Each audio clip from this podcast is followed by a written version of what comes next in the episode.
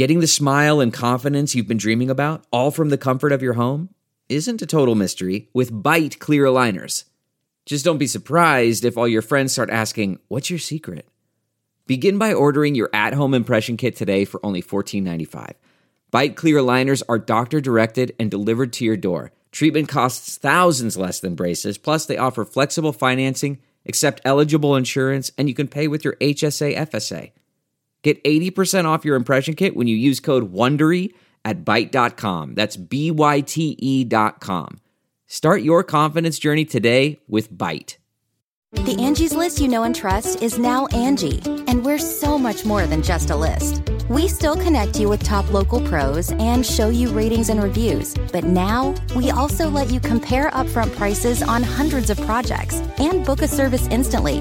We can even handle the rest of your project from start to finish. So remember, Angie's list is now Angie, and we're here to get your job done right. Get started at Angie.com. That's A N G I, or download the app today. The following podcast is a Dear Media production.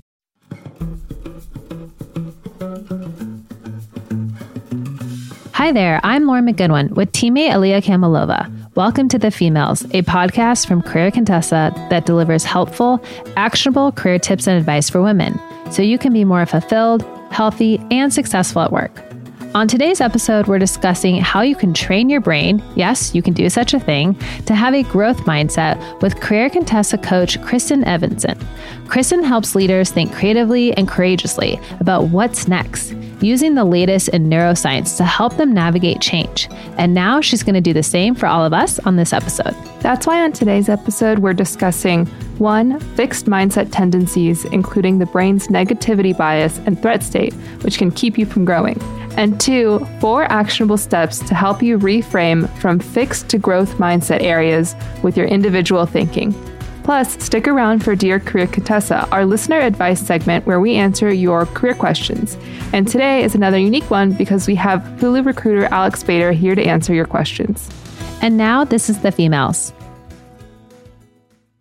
Hi, Kristin. Welcome to The Femails. Hi, Lauren. Thanks for having me. Let's start by having you introduce yourself. So, can you briefly share what you do and how you learned about the concept of growth mindsets? You bet. I do coaching and consulting with individuals and teams. And my goal is to help them navigate strategic change and career change by thinking creatively and courageously. I trained with in brain based coaching with the Neuro Leadership Institute to help others tame their brain because personally, for me, I have found that so helpful. I have been in my own career journey and career transitions and have had a couple episodes of reinventing myself. And despite being a gal with a positive can do attitude, I'm just so surprised at how south and negative my thoughts can go in transition and change. So I've just found all the brain science super helpful. People really enjoy it. So that's really fun when I work with people. Yeah, it's interesting that, and we're going to get into it later, but a lot of growth mindset is related to brain activity and the wiring. I'm not going to even pretend to act like I know what I'm talking about with that, but I always find that super, super interesting. Yeah. Plus, it's super helpful to know that, especially during like this quarantine period where everyone's like, I feel like I'm losing my mind right now. so it's really nice to like get some hard facts behind what is going on and how to like take a little bit more control of that. Yeah, I'm not a neuroscientist, but there's a lot of craziness going on in the world, and there are a lot of good explanations for why we feel that way. Okay, so fixed mindset and growth mindset, these are terms that have definitely gained popularity recently. But what exactly do they mean? How can someone tell if they have like a quote unquote fixed or growth mindset? Well, the truth is, we all have both, and we just have to be honest about that. But first, you know, what is a fixed mindset? Honestly, it's it's kind of a limitations mindset. It's places in our lives where we don't think in terms of possibilities. We think more in terms of what we can't do. It's kind of a glass half empty attitude.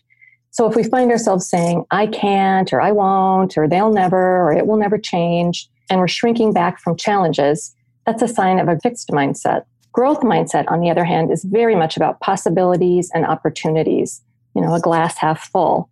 So it's not that we don't have challenges, or even when we face failure, we see it as an opportunity to learn and grow. So that's the difference between fixed limitations and growth mindset possibilities. Now you might be thinking, I know some people who are just totally glass half empty people. They're just fixed mindset. And, you know, maybe that's true on a personality level. We maybe tip towards one or the other. But again, the reality is that we all have areas in our lives where we resort to kind of fixed limitations thinking. But the good news is, brain scans show that if we're intentional about it and try to reframe those limitations in our mind into growth and opportunity, our brain literally changes, and brain scans show that areas of our brains lighten up as a result. So, Kristin, you work with a lot of leaders and executives. How big of a role does mindset play when it comes to, you know, the quote unquote success of the leaders that you work with? And, and what's the danger, I guess, of having the fixed mindset, especially for people who are, you know, running teams or running companies and making decisions that impact maybe thousands of people? Well, yeah, the danger is that it shuts down our ability to think creatively and courageously. I mean, it literally shuts down our brain's mental ability which is so needed in leadership and life these days, right? Like we just need to think possibility in a possibility mindset. So, whether personally or strategically as organizations and teams, it's just becoming ever more important. The reality is that this kind of thinking can happen so subconsciously unless we pay attention and notice it. It can just be kind of governing how we respond to things without our even noticing it. Change and challenges are happening ever more quickly. So we have this need to respond and step up with the possibilities mindset. There are two examples that came to mind as you asked me that question. I was working with an HR executive who is very much, I mean, she said, I am a possibility thinker. I love to help people I work with overcome their mental challenges. Like that's her jam, that's her thing. Ironically, she was working with a challenging boss within the last year, and she noticed just this challenging relationship and the way her boss kind of treated her it wasn't a helpful culture. And she found herself thinking more and more in terms of limitations and impossibilities. She felt her thinking literally shrinking down.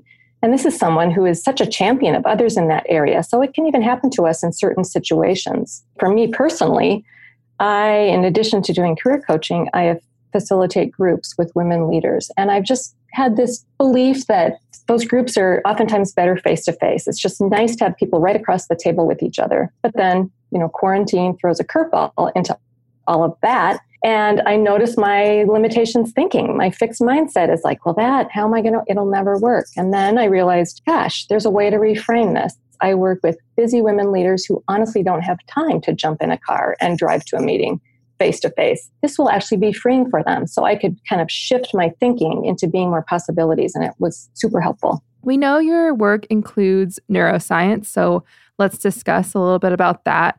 What is brain negativity bias and threat state? How are these part of the foundational context for fixed mindset tendencies? Well, overall, it's just really helpful to know that our brain is just naturally averse to change and uncertainty. And ambiguity can literally, like I said, shut down our ability to think or bring out the worst, kind of negative in our thinking. So, first, negativity bias. Someone once said, and a leading neuroscientist said, that our brains are like Velcro for the bad thoughts and Teflon for the good thoughts. And the underlying truth of that is that our brains remember negative things longer, imprint them more easily in our brain, and recall them longer. And we tend to have a mood bias, which is that we tend to remember situations gloomier than they actually happened. Like I said, for me, I actually, positivity is one of my top five strengths. And yet, in change and uncertainty, I just can be super surprised by how crazy negative my thoughts can go. So, this was really helpful for me. It's like I'm not crazy. I just, like everyone else, have a negativity bias. Threat state is our brain actually interprets everything that happens to us, any in kind of incoming situation or information, as either a threat or a reward. And threat state triggers our fight or flight response, whereas reward really engages and enlivens our thinking. Threat state can, again, shrink our thinking. So it's important to know that threats that we perceive can be like survival threats, of course, or crises that happen in our lives but they can also be social and relational. So think about the fact that maybe you have a boss or like the HR executive I just talked about. She had a challenging work relationship with her supervisor.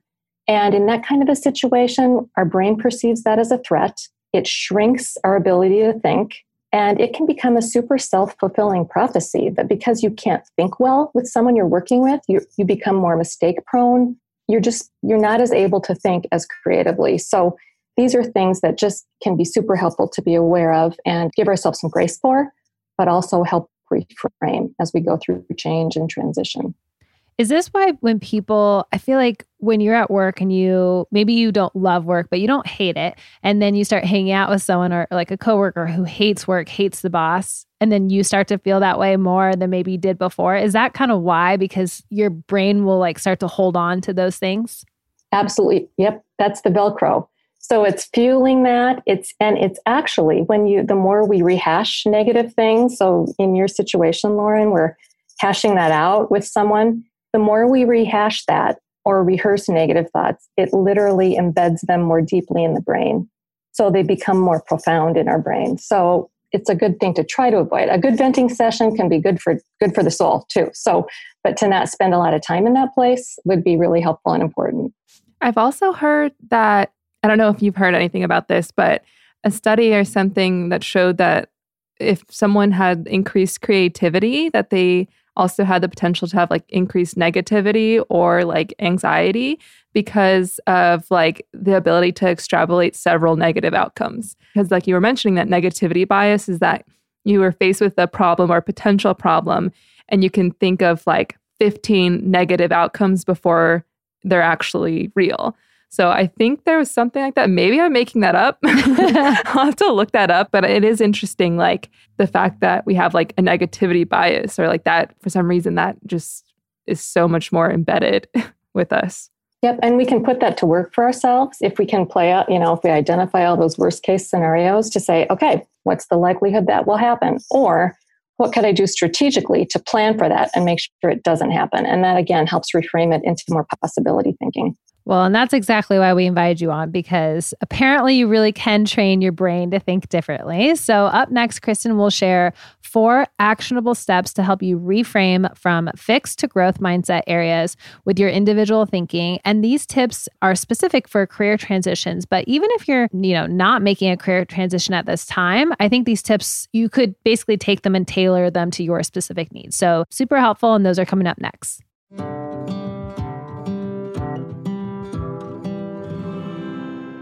I want to take a quick break to tell you about Miro.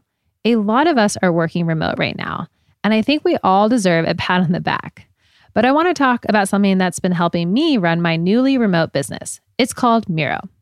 Remote work doesn't have to mean you're disconnected from your team. In fact, Miro makes remote collaboration more creative than ever. Seriously. Miro is an online whiteboard that brings teams together their infinite canvas is perfect for brainstorming, mapping projects, or I don't know, even planning an editorial calendar in the midst of a pandemic, which, yes, we've had to do that constantly. Miro seamlessly integrates with programs you already use, like Google Drive, Dropbox, Jira, Slack, and more. Over 5 million, you heard that correctly, 5 million users trust Miro to help their teams work safely and efficiently wherever they are. It's everything you need to start working better. Start collaborating for free when you sign up for an account at miro.com slash femails. So that's M-I-R-O dot com slash femails. Remember, we spell it F-E-M-A-I-L-S to sign up for a free account with unlimited team members. This is a great way to manage projects on your team and really impress that boss as well. So again, it's miro.com slash femails. All right, now let's get back to the show.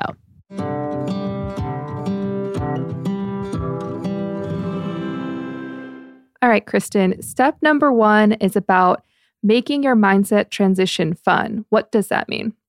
Well, step number one is to label your transition in a compelling way. So think about it like this. I mean, if we, any of us say, gosh, I'm looking for a new job or I'm making a career change, it's like, wah, wah. It just feels like drudgery and mundane, and there's just not much life to it. And the brain just doesn't have much to grab onto that's inspiring.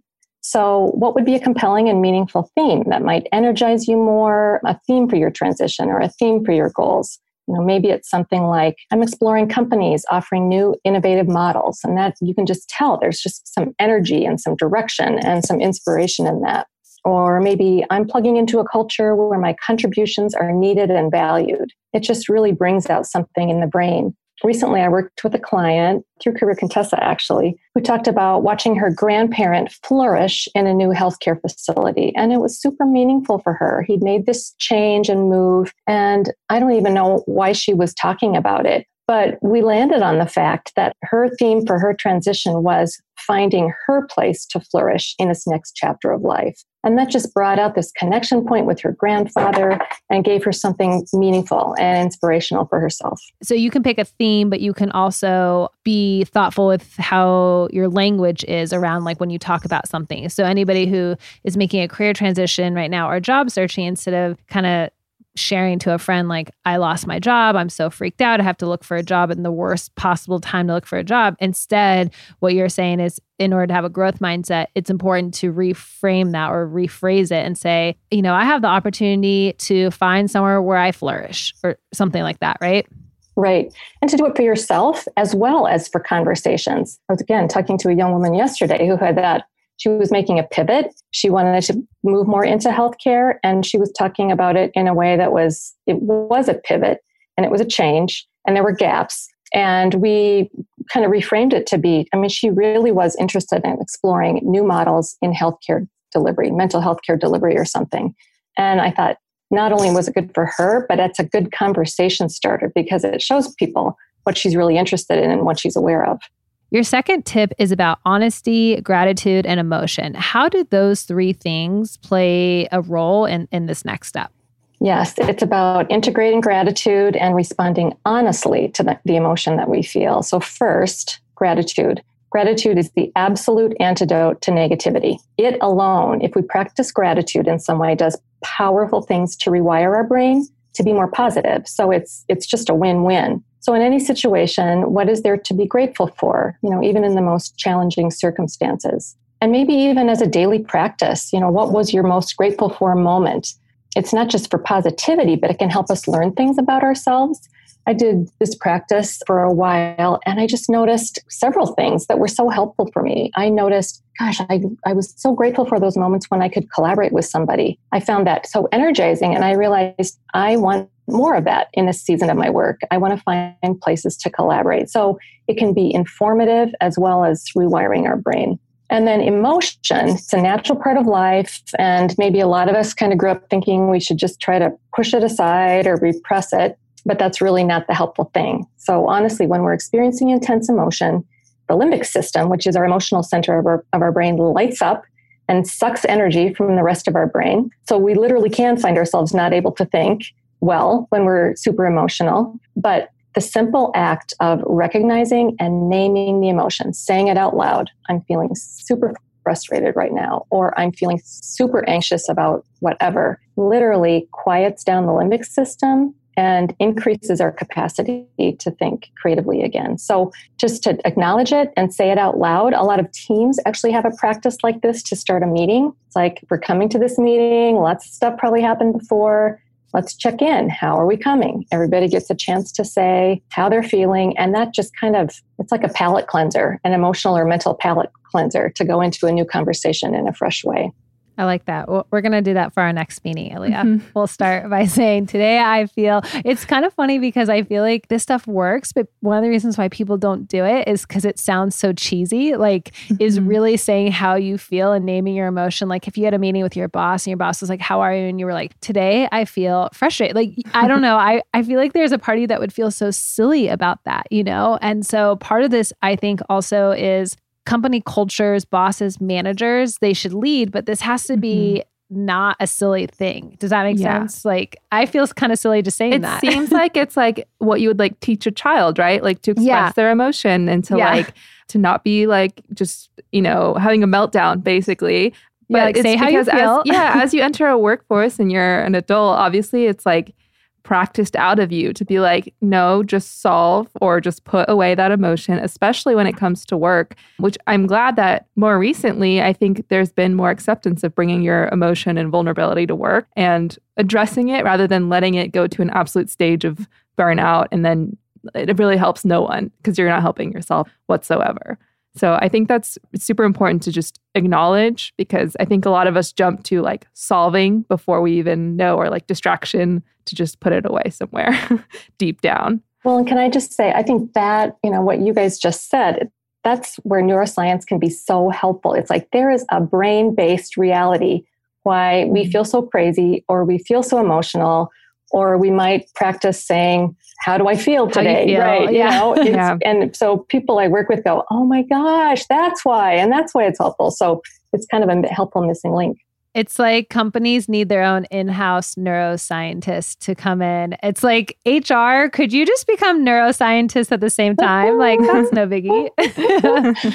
so your third tip is something that I know people think about a lot and that is focus. So let's talk a little bit about that. Yes, so it can be really helpful to choose our focus, first of all, and then find solidarity in those places where we don't know what's going to happen. So, choosing our focus first, it's just helpful to know that the brain does better and thinks more positively and creatively when we're thinking at the vision and goals and strategies level, kind of at the big picture level. So, if you think in a corporate change or in a career change, a lot of times we can kind of digress down into the details like how's this going to work? And should we be doing this? We'll be able to do that. That those literally inhibit our mental capacities especially at that point. So if we can stay early on at the vision and goals level it keeps us mentally open and creative. There's definitely a place for details in the process but just not too early or it just creates a downward cycle.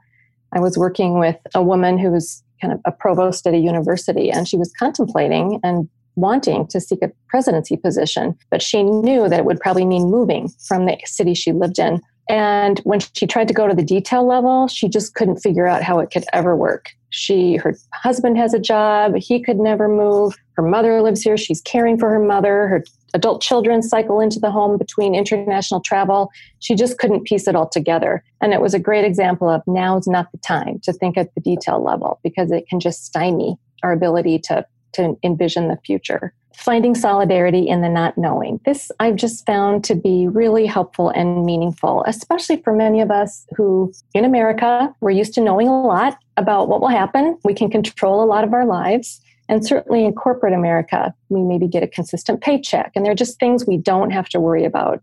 And in those places of not knowing, I just think to find solidarity with people who live lives that are really based in not knowing. I, for example, think of my dad, the farmer. He's constantly not knowing what the weather will do, what the crop yields will be. Like he just lives in this constant state of, I have no idea what I'll make this year. And I have a daughter, international daughter, who grew up in a refugee camp. She lived in a situation where didn't know where food would come from, had didn't know where family livelihood would come from. So I just think that can that kind of a mindset shift can help turn our sense of vulnerability and fear into something meaningful and purposeful and a way to kind of be sensitive of and aware of other people who live lives all that, you know, live that all the time versus our, our smaller episodes there. I definitely relate to this. I feel like I get stuck on the details of a project or like if we have to shift like a process or do something different at Career Contessa, I always do details first instead of big picture. It kind of makes me crazy. It makes other people crazy. And I find, and I don't know if this is like a female versus male thing, but I'm curious if it is because I find that when I share like the thing that's you know tripping me up to like my husband or something he'll be like i don't know why you're worrying about that yet. And it's like because i have to execute on this at some point so like the details do matter and he's always like cross that bridge when you get there. Is is there anything to male versus female there or am i just that's just me? No you are you are onto something lauren. Studies have shown that men more easily this is a generality but it does show up in, in neuroscience men have a better ability to compartmentalize. So they can kind of disassociate from a lot of the details and just like think in a more compartmentalized way. Women have more neural connections between the hemispheres of their brain. So we have more of a superhighway going on up there. And it can be, and a lot of things are moving between and connecting that men oftentimes don't have to deal with in the same way. So, no, you are definitely onto something. And you know, God bless men. There are times I get frustrated by their ability to compartmentalize, and there are times I think, wow, I wish I could have a little of that. saying God bless men is probably a first on this show. That's so funny.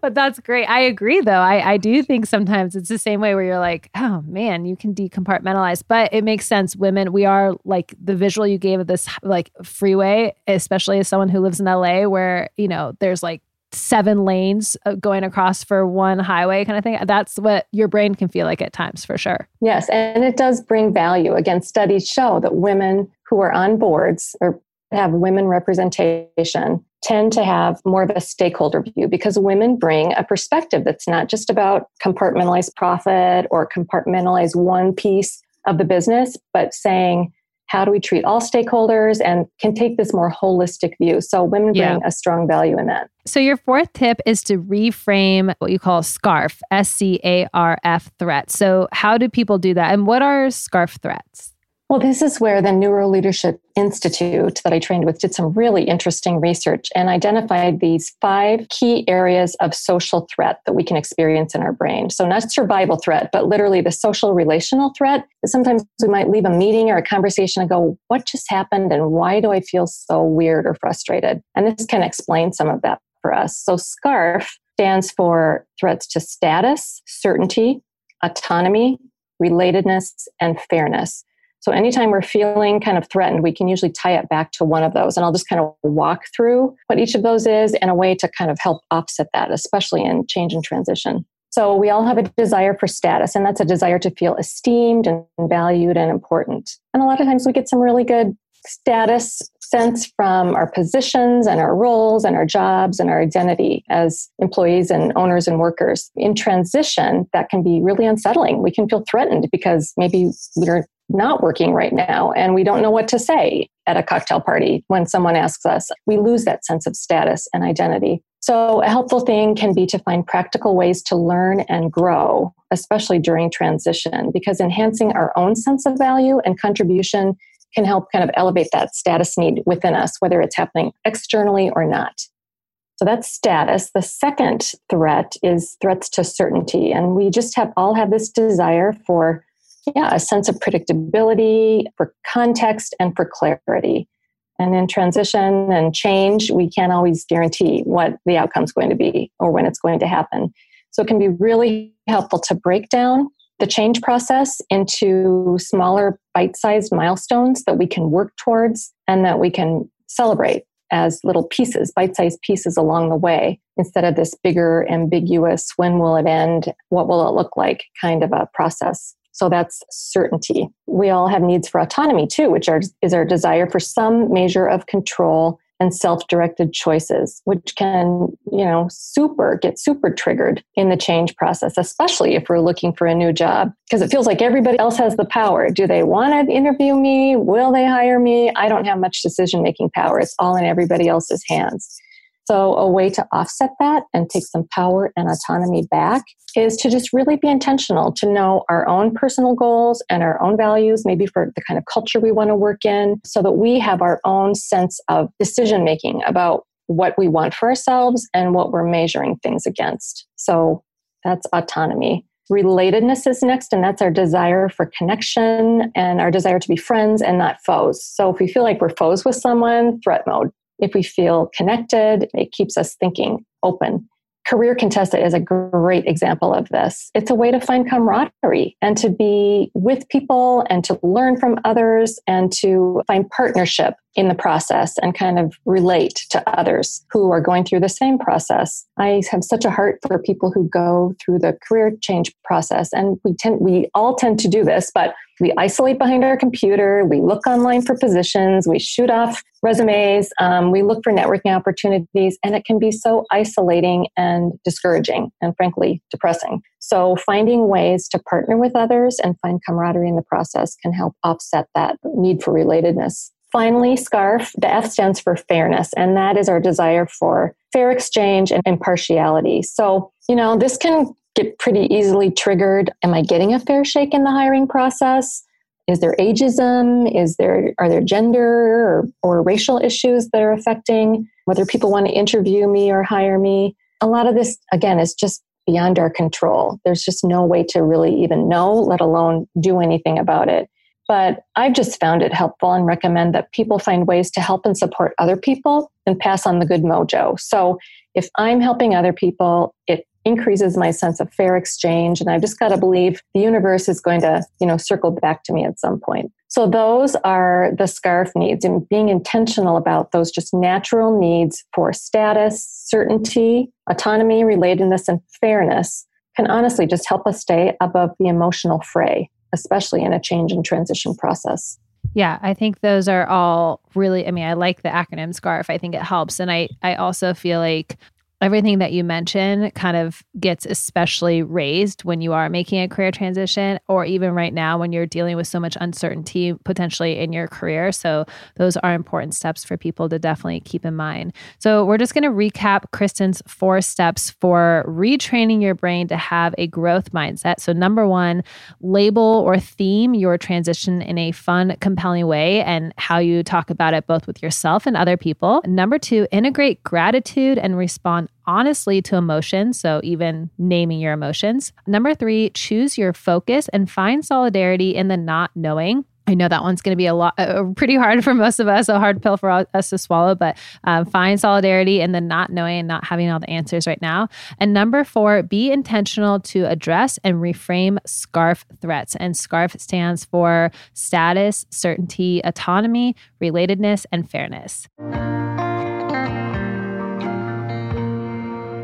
Hey, I want to take a quick break to talk to you about something really cool that we have at Career Contessa. You know, it's approximately day 594 of quarantine, but who's counting, right? If you're like me, you've already reorganized your pantry, perfected your banana bread recipe, deep cleaned your bathtub, color coded your bookcase, and paired every sock you own. You know what it might be time to do? Oh, and quick hint it's not tie dyeing the remainder of your white clothes. It's about starting that side hustle that you've been dreaming about for years. But of course, the question is which side hustle is actually right for you and your lifestyle? Well, we've got a quiz for you. Take our Which Side Hustle is Right for You quiz that's included in the show notes and get on your way. So it's a quick quiz that you can take for free that will let you know which side hustle you should actually pursue. Again, we've linked to that in the show notes. Now let's get back to the show.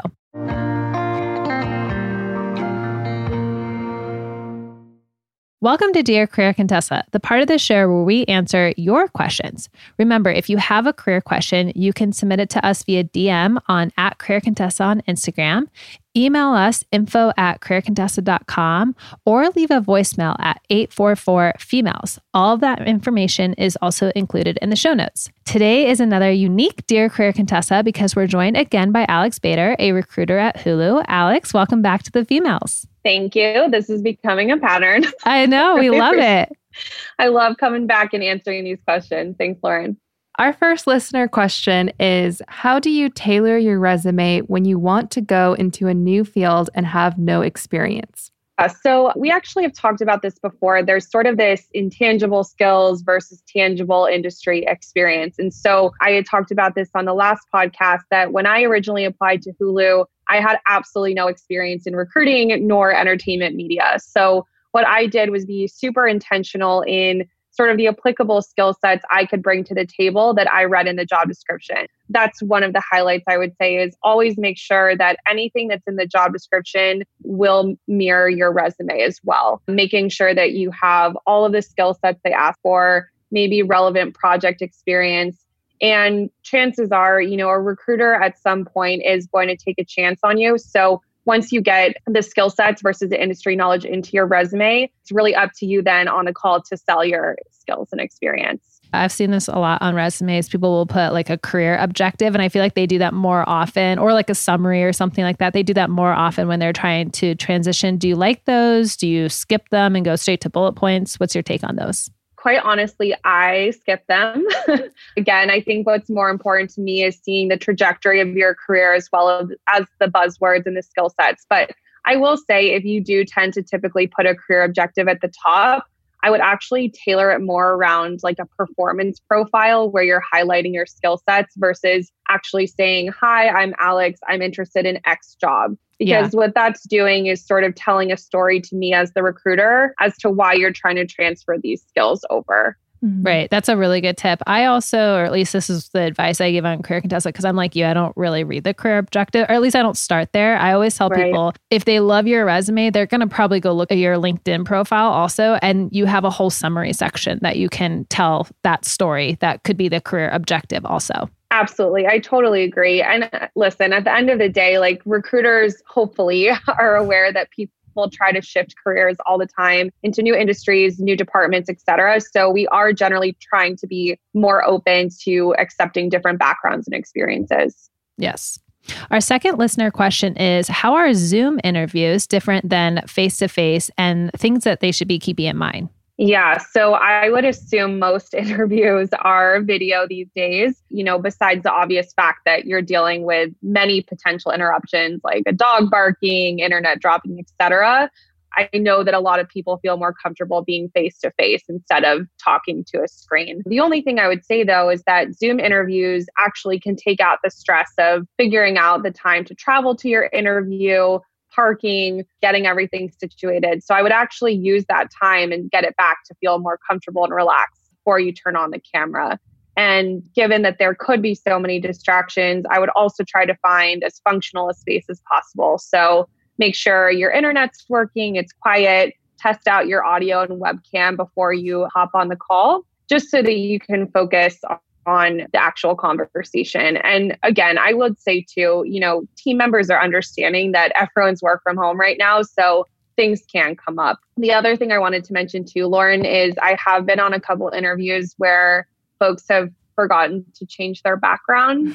And they, you know, I would just make sure it's professional. At the end of the day, we're all trying to put our best foot forward. And then the last one I would say too is that, you know, while you're on a video call, I wouldn't necessarily write out a whole script. I think the recruiter will tell if you're reading a whole host of notes, but I think jotting down a couple of key words that will remind you of the focus areas you wanted to address on the call, that's totally fine. And I think that that could be a huge benefit of being on a video call as well. Yeah. And I would just add if you're going to take notes or do like refer to your notes or something, give the recruiter that heads up so they don't think you're like looking at your phone or bored or something, right? Like, so over communicate versus assuming that they know what you're doing. I completely agree, Lauren, because we can absolutely see the eyes drifting. Yeah. And you definitely want to look focused on the conversation. Our last listener question is How do you consider skill sets versus industry experience in hiring? Yeah, so we actually talked about this on the last podcast, but I have seen from experience having hired for a ton of different roles that the intangible skills you bring to the table are actually much harder to be taught than industry experience. So I think that, you know, as a recruiter and hiring manager, you would place a ton of value actually on skill sets versus industry. So the one caveat I will say is, of course, there are specific roles where it's preferred or generally required to have that knowledge.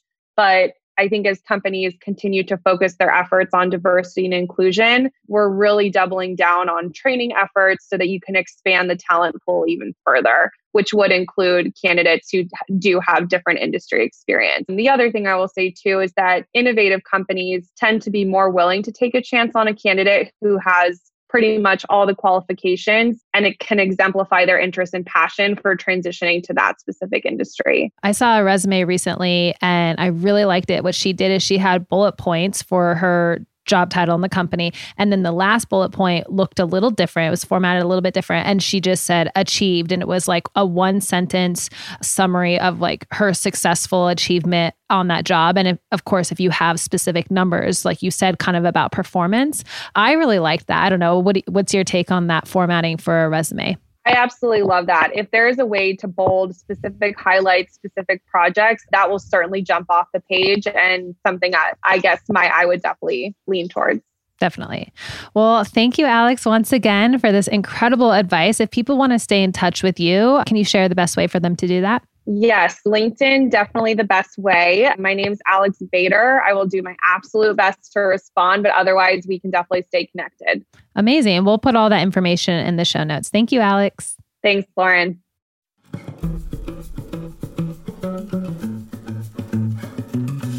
Thank you for listening to this episode of The Femails. If you like what you heard, please subscribe and leave us a review. We absolutely love hearing from you all. And remember, my book, Power Moves How Women Can Pivot, Reboot, and Build a Career of Purpose is on sale now. I also talk about fixed versus growth mindset in the book, along with plenty of other actionable ways to move your career forward. You can find more information at www.powermovesbook.com, but we've also linked to it in the show notes. If you are interested in career coaching and making an investment in your career, check out Career Contessa's coaching service called Hire a Mentor. You can work one on one with a career coach already pre vetted by our team, and we've linked to that service in the show notes. Today's guest expert, Kristin Evenson, is also one of our career coaches, so you can even work on your mindset directly with her. And a big thank you to Kristin for sharing advice on how to train your brain to have a growth mindset, and Alex Bader for being our guest expert on Dear Career Contessa. We've linked to more information about Kristin and Alex in the show notes.